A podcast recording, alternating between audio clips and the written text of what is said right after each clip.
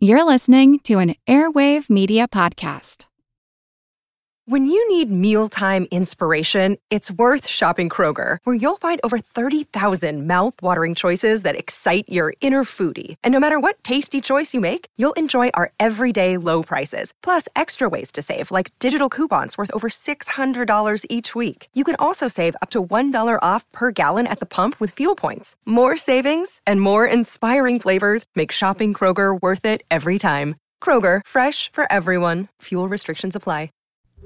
What's it like to be a volunteer doing field work on a scientific expedition? Well, put on some earphones and have a listen. I'm Jim Metzner, and this is The Pulse of the Planet. And as we look for the Abyllonian sea stars, we have to look underneath rocks and even underneath the golden rockweed, which is a seaweed growing on almost everything.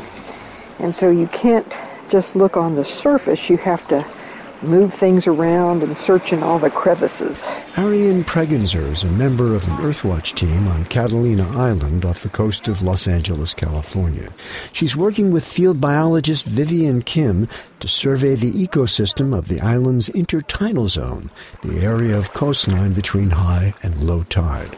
The terrain here is very rocky, and all the rocks are covered with little barnacles which are called pink thatched barnacles. And then the little tiny white ones that are called either common acorn barnacles or buckshot barnacles. Well, this is what field biology is like. After gathering information, volunteers' observations get entered into a database that informs the questions that scientists are asking, which might relate to climate change, land use, or the survival of an ecosystem.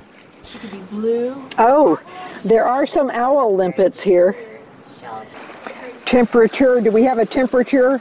I'm gonna get that as soon as you guys get started. Okay, and salinity vertical transect, we're on the 10 meter. Yes. How long is your transect to the water's edge? So you can, if you look at the wheel that you It's basically five meters.